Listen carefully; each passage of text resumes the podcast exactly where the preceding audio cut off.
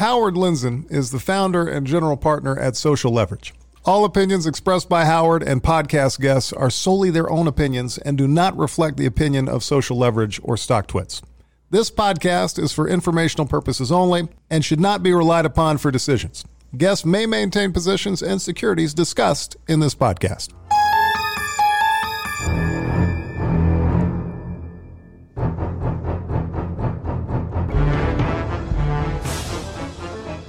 Ow! It's panic time. No, it isn't. Yes, it is. Knut, welcome.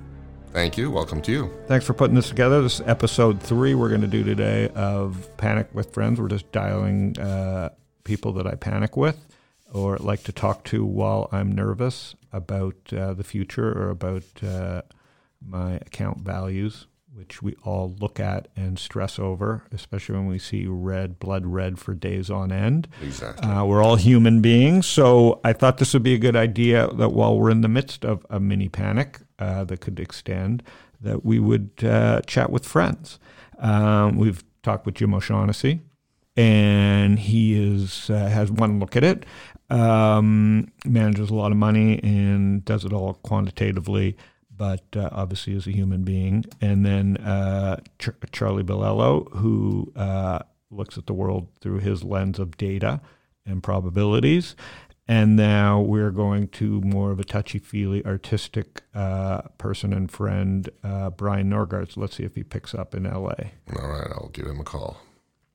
Come on, Brian. Owie. So you are here with Knut. I don't know if you met Knut's another LP of ours, Knut Jensen at the conference. He was the tall Norwegian one. Do you remember him? Hey, Brian. How you doing? Good. Vaguely, but you don't worry. Don't worry. He was saying Norgard is a Norwegian name. It sounds very Norwegian. It is. It's Norwegian. He would just like to know that his Norwegian name Jensen is actually on the list that gets oil money every year delivered by a butler. in gold bricks, do they bring it in gold bricks to your house? Yeah. No, it's in crypto now. It's a lot easier to carry. So unfortunately, I was part of the Roach DNA crowd of Norway. He's in his car. Nice. So wait a minute. So where's the Norwegian royalty blood flow from your family, Brian? I think my grandmother's father was Norwegian. Oh, well, there you go. All right. Do you speak any Norwegian? Hester Kirk? No. Hester Kirk, the mayor are an idiot. They used to teach me how to swear in Norwegian. Thankfully, Howard doesn't remember most of it, but I'll teach you a few phrases after the show is over. Knut and I did our MBA together at Arizona State, the Harvard of the West, the hottest Harvard on the world. Stolen from SMU. Oh, does everybody say that now? SMU fencing themselves for a couple decades of the Harvard of the West. All right, well, we're the DeVry of the West then. ASU. So thanks for calling. And for people who don't know, I'm just going to say Brian's a good friend of mine, and we talk about Brian's not in the markets, although he is in the markets as an investor. He's not involved at all in the markets, other than I think a fan of the markets and human behavior from his background as a founder and investor. So Brian's in my circle of friends, I would say, Knut, that I talk to more than anyone about weird shit like the markets and products and where the future is going. And then he has his weird group of friends that we're going to talk about today, where his panic group that he goes to when his spindly nerves start tingling about things that bother him. So we're going to talk about that today, Brian. So with that, tell people a little bit about Brian Norgard. Yes, sir. Well, thank you for having me, Howard. I live in Los Angeles. I'm an investor and an entrepreneur. I do most of my investing in the private market seed stage, focusing on interesting businesses, future technologies. My focus of late is mostly around consumer behavior, consumer psychology, and I'm also a founder. So I have started a lot of companies. I was chief product officer at Tinder for a very long time, where we did pretty well. And it's like Seinfeld. Okay. It's like Larry David. Tinder. I like to have a couple laughs with Howie. Yeah, we've had a lot of laughs. Well, last with you guys, and really interested in kind of just diving in. All right. So you've got a lot of knowledge around startups, around winning, losing, panics, joy, growth, failure. And now you invest a lot on your own because now you have your own little nest egg, your own little... Can you hear me now, Howard? Yeah. Yes, sir. Yes, sir. Okay. So you've introduced yourself. I've given us everybody some background. And what I wanted to talk about today is the thesis that you thought it was a good idea, too, is about panic. You know, we all have our groups we go to. We all have our way of dealing with opening up our accounts and seeing them down 10, 20, 30%.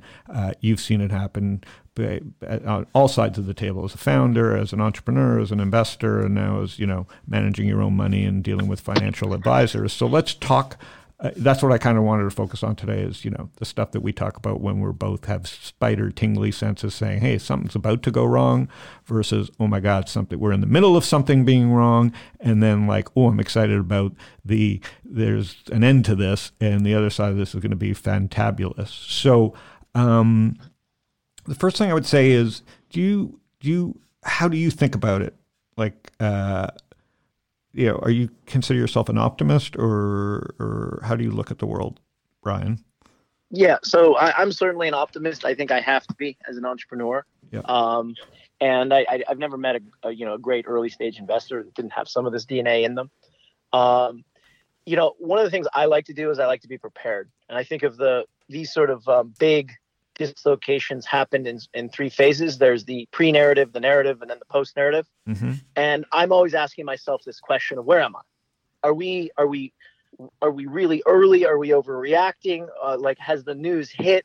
I think you said something really interesting a few days ago, Howard, to me, which you said, you know, the price moves faster sometimes than the actual psychology.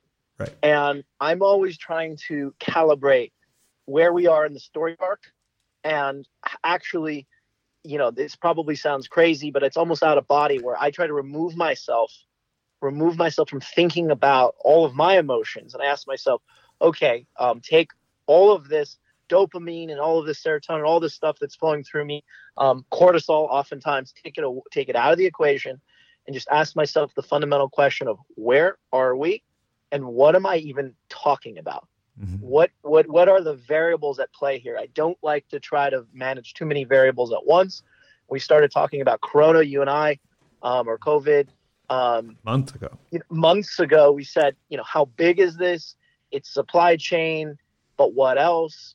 Could this creep into startup funding? Could this creep into transportation? We're asking questions in front. Mm-hmm. So when things started to go wild, I wouldn't say you and I were comfortable. Mm-hmm. But I wouldn't use the word shocked either. Mm-mm. And I think being shocked, I went through Lehman, had sold a company as a young entrepreneur. And you know, basically I was a client of Lehman and almost gotten, you know, wiped out in one day. And I can remember that feeling. And it was like a baseball bat hit. Meaning that you had sold your company and you had your money there and you were like, didn't know what that meant. Yeah, I was in hedge funds with like incredible lockup provisions. And I was in illiquid assets that I didn't really fully understand with high fees, and I saw pie charts for a long time that made me feel good. And then market fell out, mm-hmm. and there wasn't much to do. You know, there's that feeling of being completely powerless. Mm. It's one of the worst feelings in the world. And I said to myself, I don't want to put myself in this position again. And so I think one of the things. And that was in 08. So you had some early success because you're only how old are you? 30, what, late 30s. Late 30s. So you had some early success, and you just didn't know the financial market. I think you were interested in them. I mean, I didn't know you, but you were interested in them. So that's great. So you have money in Lehman, and you're right. You were looking at the pie charts, and you just didn't understand really the mechanics of everything. Yeah, I think I understood what I wanted to understand, which is really, you know, sort of like a state of denial, mm-hmm. which is I looked at the performance, and it was. When it was 8, 7, 13, 21, I felt fantastic no matter what fund I was in. But when I started to realize the implications of not being able to get out, not really understanding exactly what was happening, and that was really scary. And so I think preparing yourself mentally, trying to understand where you are in this narrative, is it pre-narrative, narrative, post-narrative? Mm-hmm. And then I think you've got to have at some point some conviction along each of these verticals, and you say to yourself, what am I going to do? If I feel conviction around, I think I understand the story, I think I know what's going on, I think I'm early, what are the moves I can make? Mm-hmm. And one of the things about where I am today with this situation is I've done some buying and some nibbling because of, you know, a lot of this is your tutelage, but it's also taking some of the fear off of the table. Hmm. So now if I want to make another trade, now if I want to think about, you know, a long-term hold, and let's just pick a random equity, Amazon, mm-hmm. I think about drawing a line, you know, to 10 years into the future, into 2030. Mm-hmm. It changes my entire perspective. Mm-hmm. Yeah, I mean, I think part of your skill is that you, and I think it's, I have the same ability, and all the people that are on this thread with Panic with Friends are kind of loosely connected, is we have the ability to both write things down, to call on our friends and mentors for advice, to be open that like, hey, I'm nervous. I got spider tingly senses.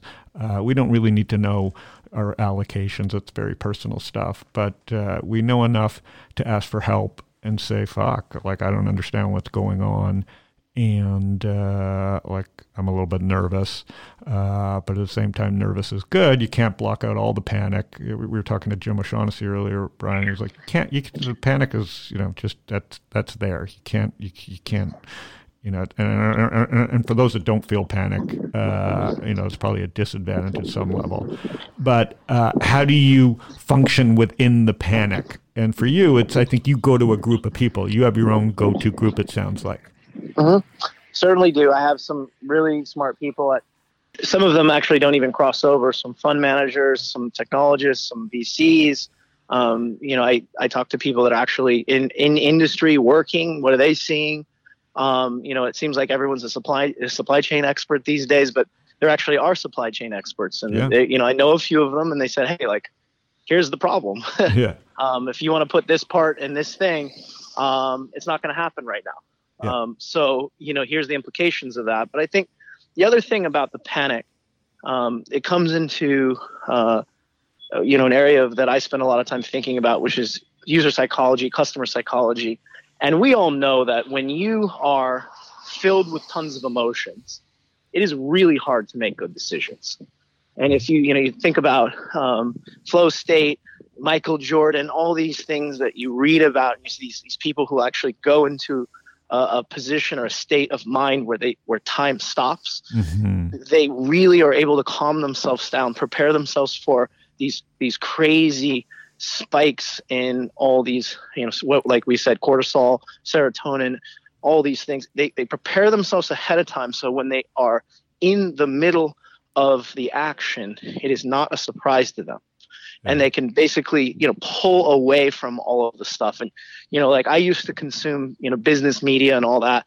You know, I might have CNBC in the background to kind of like just sort of see what's going on. But I don't care what, you know, Jim Cramer has to say. I don't care what Larry Kudlow has to say, because I prepared myself that I have my own value system. I have the people I trust, and I'm going to use that as my backbone, not some, you know, random person with an incentive completely that has no alignment with my own life. So, but why even have it on in the background? I mean, I know it always. I think it's a variable. It is a variable. It's going to tell you something about how people are thinking about this, and hopefully the people are, you know, not getting taken advantage of. But it's going to tell you something about, I think, the broader picture. And when you start to see certain signals, you know, the dogmatic ideologies coming out, and the people making these like grandiose statements about the future and this is where we are, that's when you really know, oh, okay, I mean, these are my signals. Mm-hmm. These are my kind of triggers where I start to pull back even further. Oh, wait, no one knows where the bottom is. Oh, yeah. Wait, all of this information coming in real time is different now.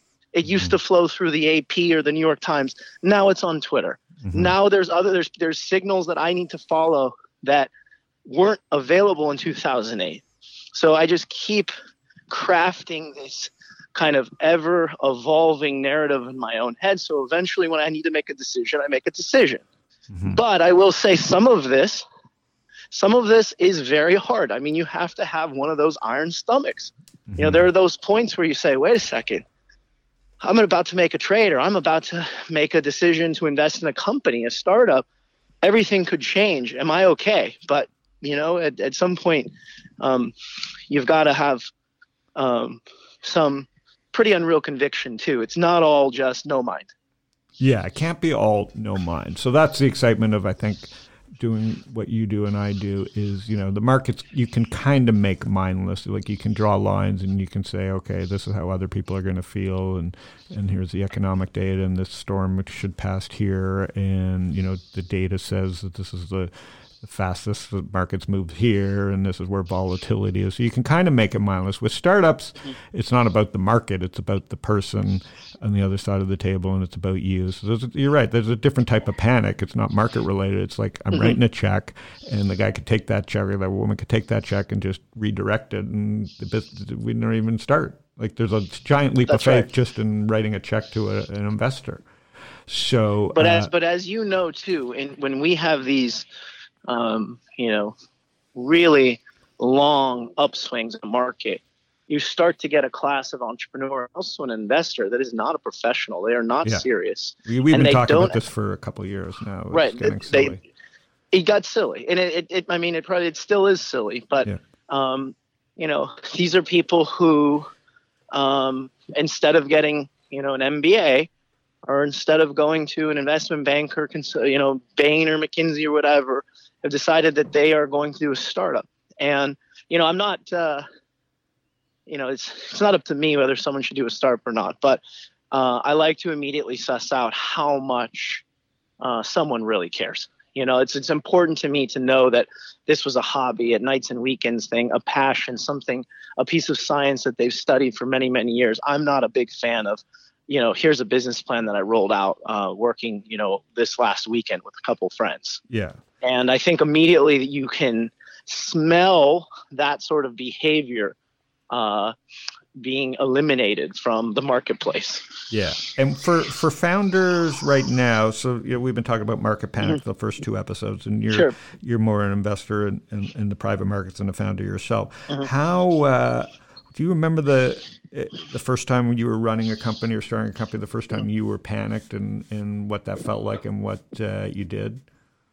Sure. There was a famous blog post from Sequoia, RIP, Good Times. Rest in peace, Good Times in 08. Yeah, exactly. That was the V1, right? Okay. I think they've released a new version of that firmware. 140-character version. Yeah.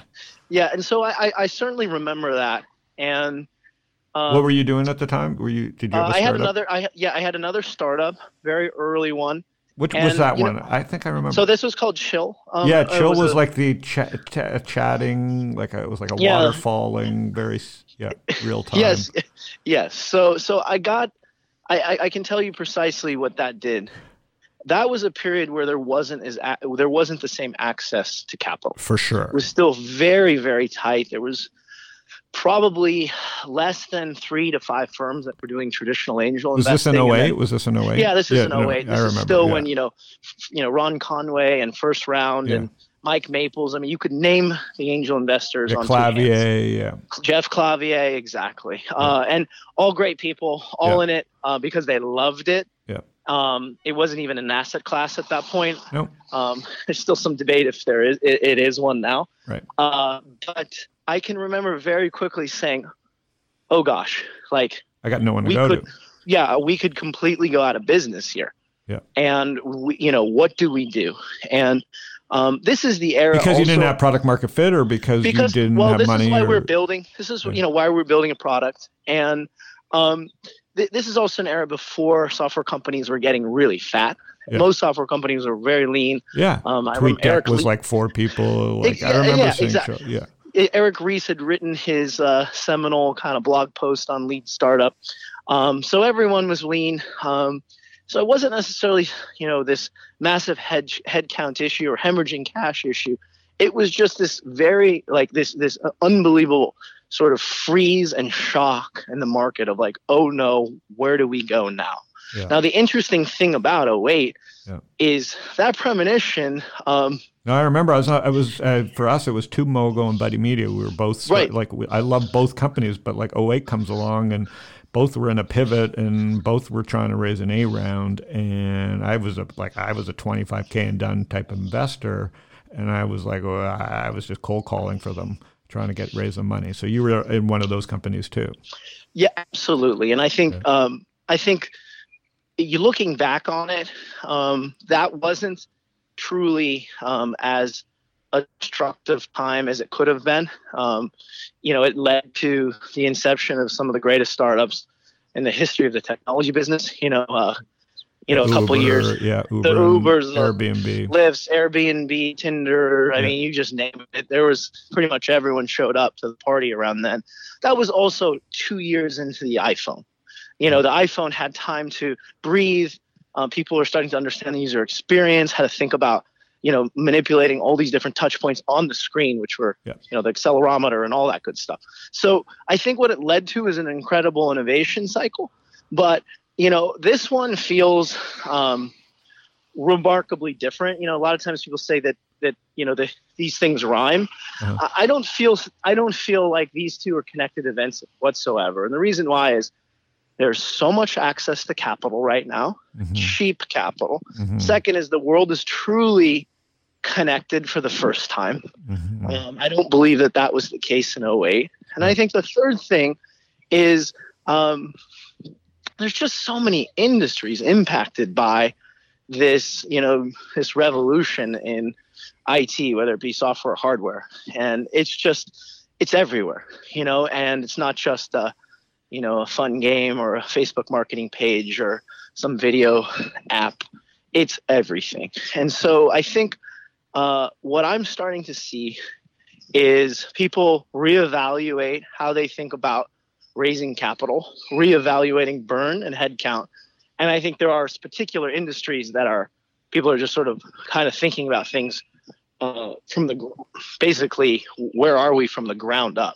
Now, not all industries, but anyone that has a reliance or dependency on China and supply chains, I mean, there's going to be some spectacular things going on there that we can't see today because it's just too early. And so you're super bullish, I guess, just like me, on what's on the other side of this. Oh, yeah. Oh, yeah. And so to get through this, you talk to people because, you've got a lot of you keep a lot on the sidelines like me, but you always want to dabble and you want to see, you probe and you want to see, is this the right time to keep, to push things? So right now you said you took a couple shots today on goal. You put a couple ideas out, but where do you think we are in the panic cycle here? Well, it's a great question. If I had a higher conviction, I would be betting more aggressively. Here's what I think. Meaning you're not sure. You're not sure. Yeah, so I'm not totally sure, but this is what scares me. Mm-hmm. Because I'm interested in, moderate growth, preservation of capital, and to still, be able to build and invest in businesses, because that's generally where I generate my own wealth. Yeah. Yes, and my happiness. Yeah. So what scares me about right now is the U.S. policy has been very, very, very hands-off, it appears, in comparison to some of these other countries. Second is I hang out with a bunch of people who think a lot about network effects, a lot about viral spread, because many of these people have been in these industries for 10 years. And though they're not doctors and some of them aren't even scientists, they have actually seen it, this amazing geometric growth happened in front of their face. Right. People like Balaji, people like Naval, and all of them are really, really worried about that, that tail risk. Mm-hmm. And when you have a collection of friends that's really smart, that's actually seen something in a different domain, and then is telling you, hey, it could happen here. Mm-hmm. That's not a conspiracy. That's not being crazy. That's, I think, being rational, being thoughtful, and trying to figure out what it all means. And so they're also trying not to blow up. They're trying to they're trying to be a little conservative too by saying, fuck, now that we've seen this with our own eyes, maybe it applies to what we're doing.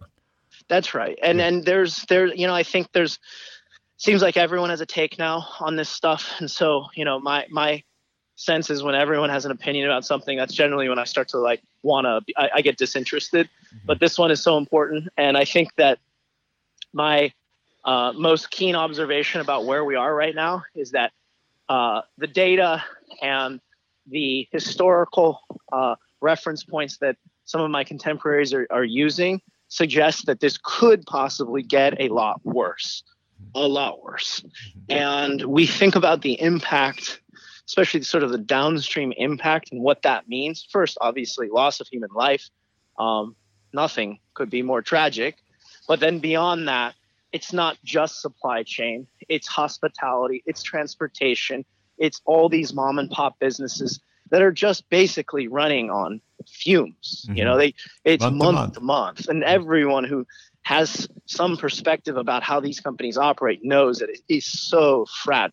Mm-hmm. And so you think about what happens if some of the math that some of these individuals are discussing publicly comes to fruition.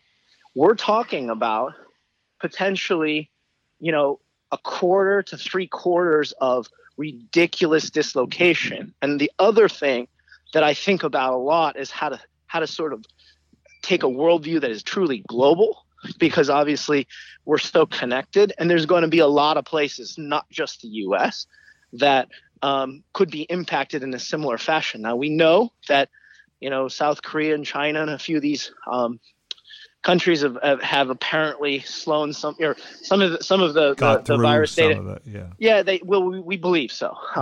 It's hard to know. No one knows factually, but we know enough to feel like it seems like they're in the right direction.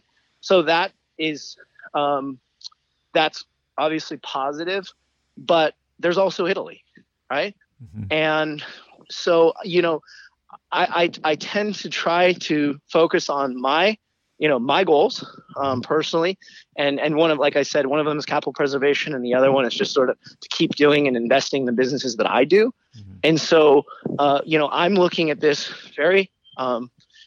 very soberly, and I'm looking at this with extreme caution.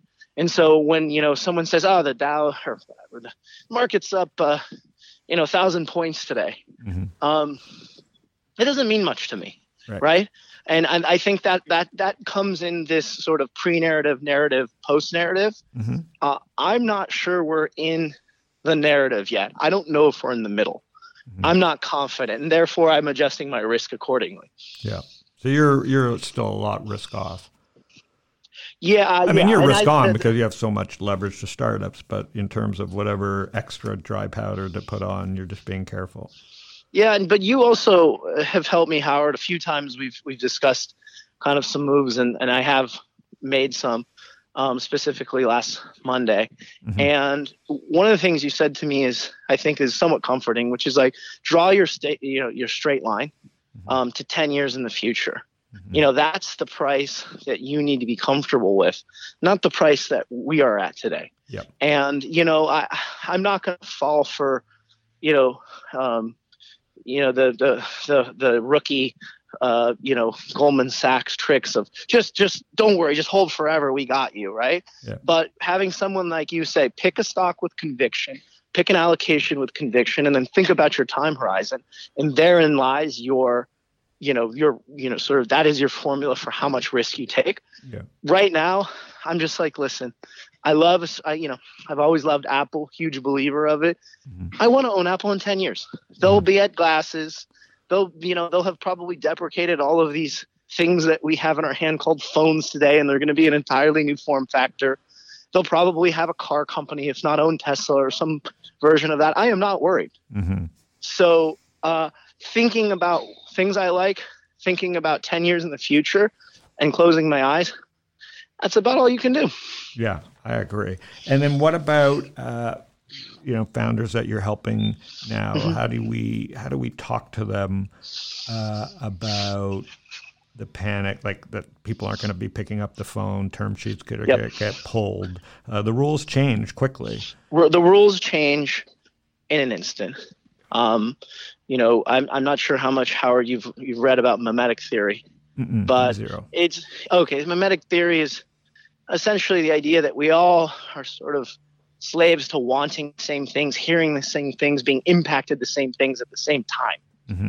And so subconsciously, it's a sort of way we're all connected on this, both emotional and intellectual and financial level. Mm-hmm. And so when you think about price and you think about markets and you think about what just happened, and when someone says something, someone said something completely idiotic to me the other day, oh, this isn't going to have any impact on startups. You know, venture investors think in, you know, 10, 15 year horizons. Yeah, and I just said, crazy. Like, are you okay? I walked him back and I said, are markets comprised of people? Yes. True. Are people venture capitalists? True or false? True.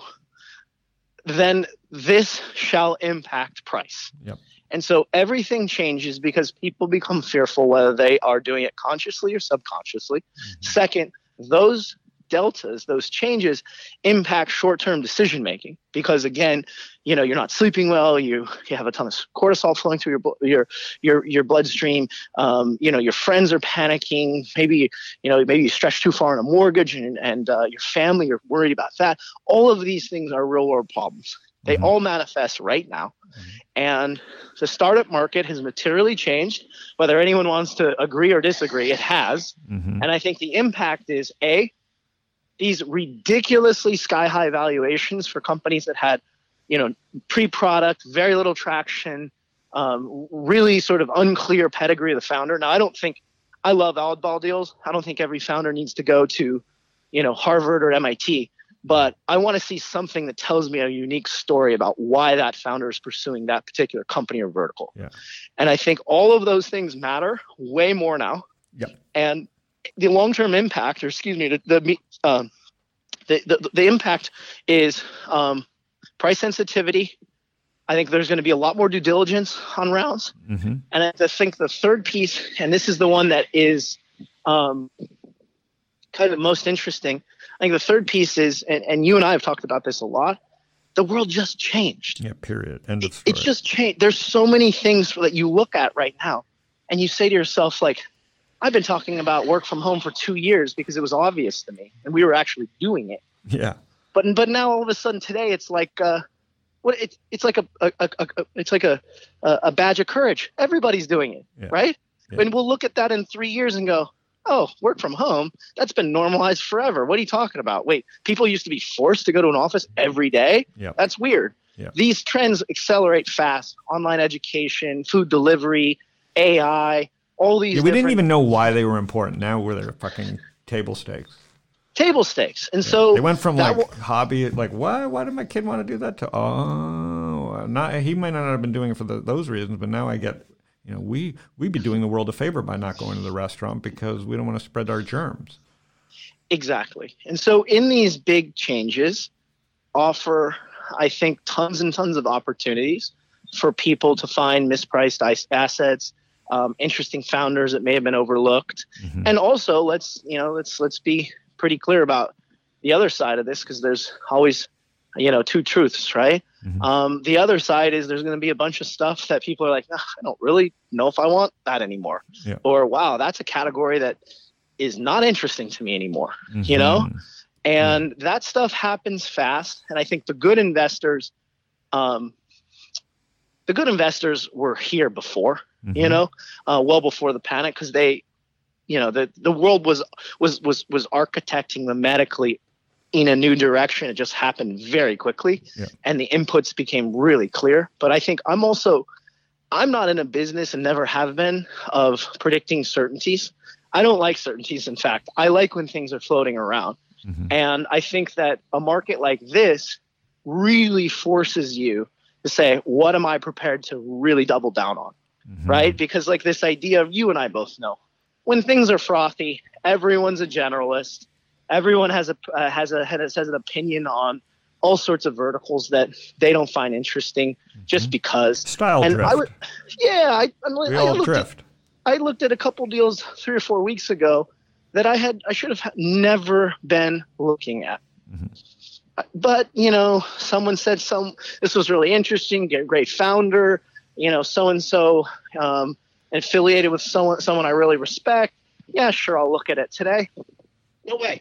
Yeah. You know, I got to focus on what I'm good at. Yeah, I was just telling people the other day, I thought space, I don't care how well it's organized and I have friends involved and I'm rooting for them, but I mean, the first sign of a recession, you know, and maybe they could spin a story saying because of the virus, space is important, but it's the first sign of recession, space will be the last thing people start thinking about.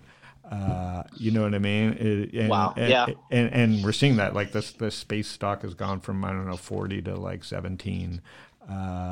Even after the rally today. So I'm saying, like, there's fringe stuff that is cool that will quickly become uncool while people realize that the stuff that was almost dead, which was food delivery, now actually might have a better reason for existing. And all the fun I've been making of late of DoorDash, Grubhub, et cetera, may be like, wait a minute, they work, maybe they're not great, but maybe I should be paying for 6 months and not going to restaurants to support the restaurant industry and the you know what I mean? That's a lot more important than fucking Virgin Galactic at this point in time. So it's affecting a lot of people. Like we can say, oh man, bad luck. No, everybody's getting fucked over somehow.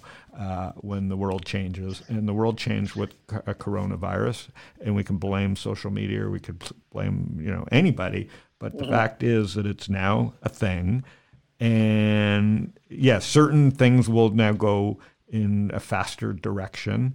And you brought up some interesting ones. Robotics will probably accelerate. I think work from home.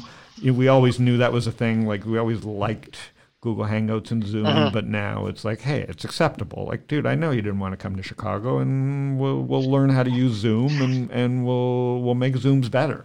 Like, you know what I mean? We'll learn to. I agree. Yeah, I agree. Like, well, it'll become culturally acceptable. Yeah. But I think some of these things, because they are areas that I focus in and invest and build. Some of these things are really fascinating because.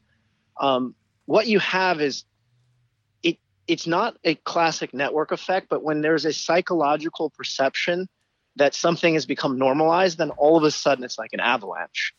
And I was explaining to someone about work from home the other day, and there's tons of endless takes about setups and video calls and all this stuff, and I said, that's not really the interesting thing.